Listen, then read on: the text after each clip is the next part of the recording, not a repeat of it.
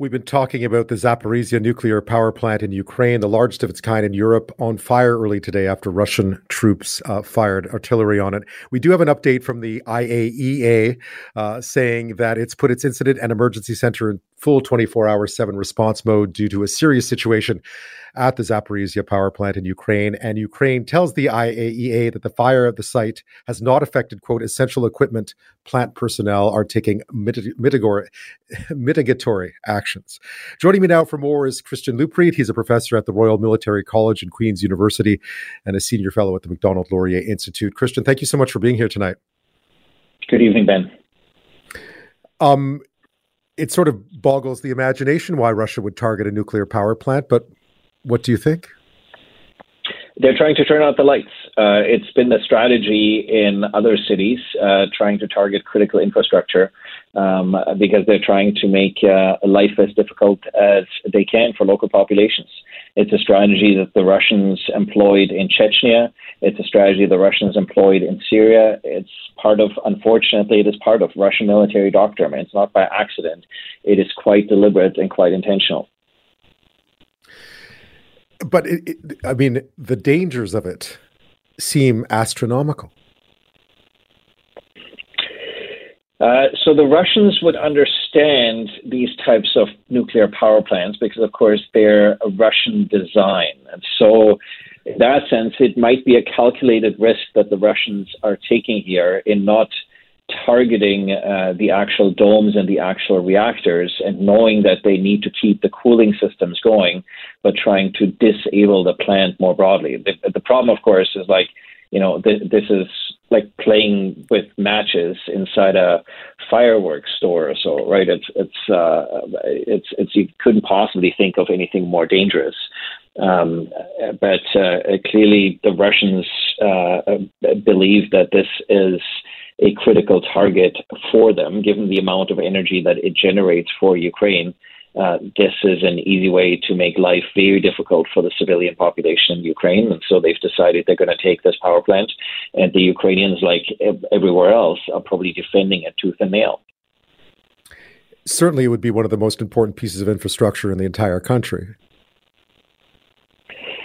Uh, yeah, I mean, that's it's it's relative. I mean, it's it's amazing that the Ukrainians have managed to keep the lights and the power on in as many places as they have. Um, but infrastructure is obviously highly prized in these circumstances.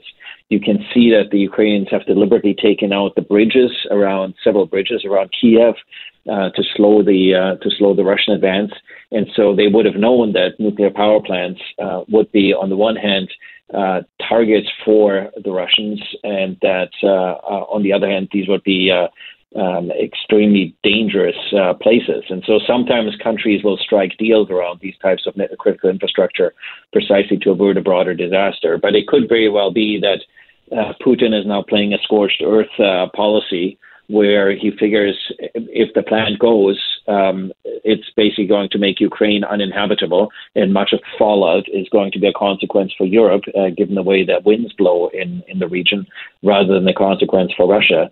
And perhaps that's a risk that uh, his senior command has decided they're willing to take. Well, we've been talking about the attack, Russia's attack on the Zaporizhia nuclear power plant in Ukraine, the largest of its kind in Europe, on fire. Uh, today, reports say video showed flames and black smoke rising above the city of more than 50,000. That's the city nearby of Energodar.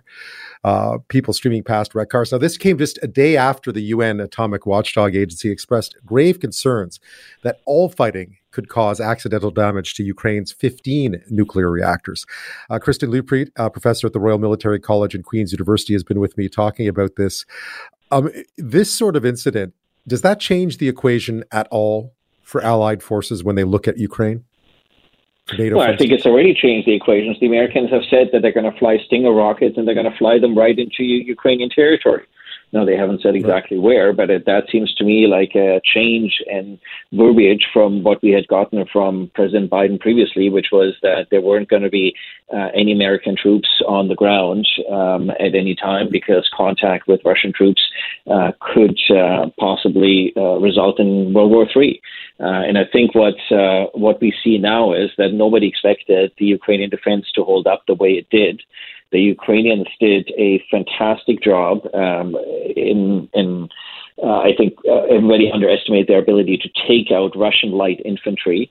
And so the challenge that Russia has now is they've lost much of the light infantry that they would normally be using uh, to try to occupy those cities. And so the only options they have left is to encircle the cities uh, and or to shell them with heavy artillery uh, and with tanks as well as from the air. And so I think there's now in the last 24 hours a significant strategic sort of shift also from a Western perspective that there may be actually a glimmer of hope that the Ukrainians could actually hold uh, key parts of uh, Ukraine uh, that I think everybody had assumed previously were going to fall, and the only option was to start a, a long-term insurgency. And so, uh, yeah, I think the uh, th- this this is a conflict that is changing literally by the day in terms of what the prospects uh, what the prospects look like. And of course, if you have a nuclear power plant that starts to um, that's even if it's just administrative buildings or so on fire,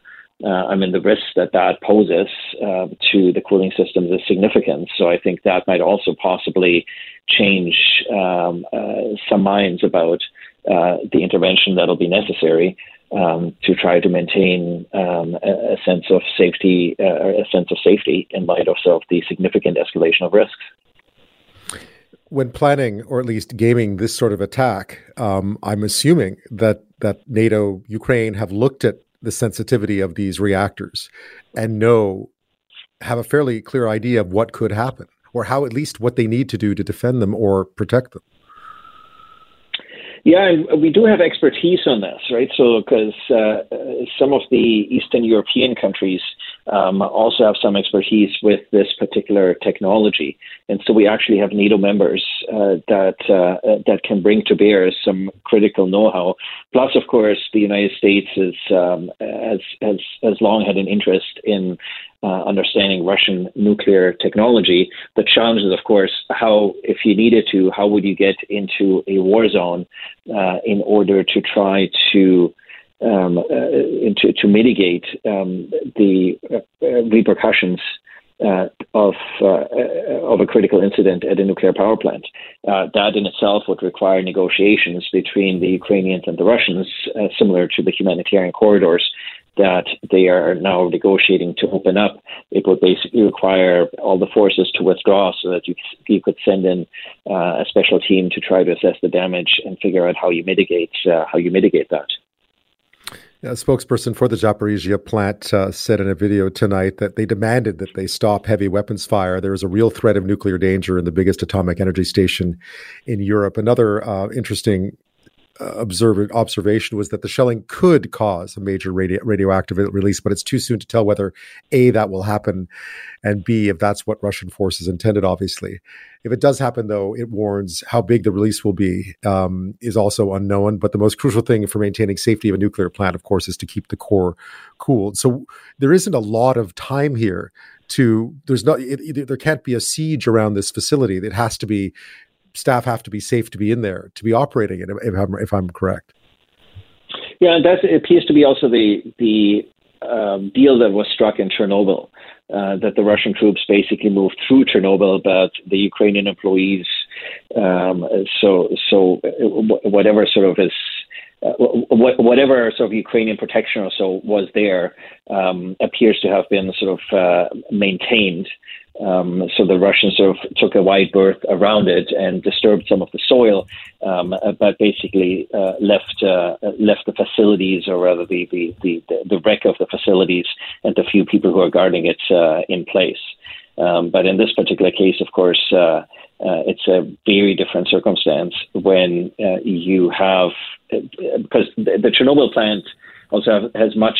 I mean, the, the, location is very different. This plant is basically right. in the center of uh, the most populated uh, areas within Ukraine, which is why this plant was built there, so they can distribute electricity to the most populated uh, to the most populated centers. So the the significance in in this particular case of trying to make sure that you, on the one hand, keep the plant operating, um, uh, but at the same time, Russian troops trying to take the plant. Um, uh, it's uh, I mean this this is a this is a gambit of the highest proportions that you could possibly imagine. Yeah, I've actually driven past the Zaporizhia nuclear power plant. It is absolutely massive. It is it is one of the biggest things. Uh, it's it's striking at how big it is, um, and it's about 500 kilometers from Chernobyl. If you need a reminder of what this sort of uh, you know what the dangers are here, what will you be looking for in the next 24 hours or so, Christian?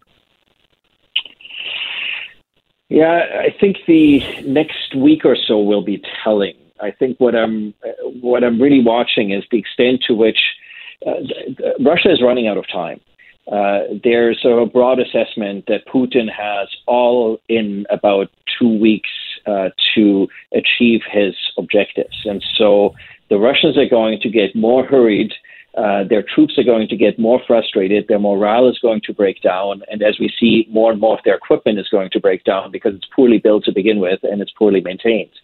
Um, and so the more frustrated the Russians get in achieving their objectives, uh, the more uh, cruel weaponry they're likely going to bring into the fight, in particular uh, air capabilities as well as heavy artillery and tank capabilities, simply to steamroll uh, the Ukrainian defenses. And so uh, I, I, think we're going to see some absolutely egregious human rights violations because the Russians have not uh, have not tapped many of their most aggressive um, uh, capabilities that they have at their disposal. And so I think the the violence I fear uh, is going to escalate significantly. One can only hope that that's not the case, but everything so far in this war has proven otherwise. Uh, Christian Leuprecht, thank you so much for your time tonight, and thank you so much for uh, for your insight on this on this emerging and breaking news. Thank you, Ben. Have a good evening.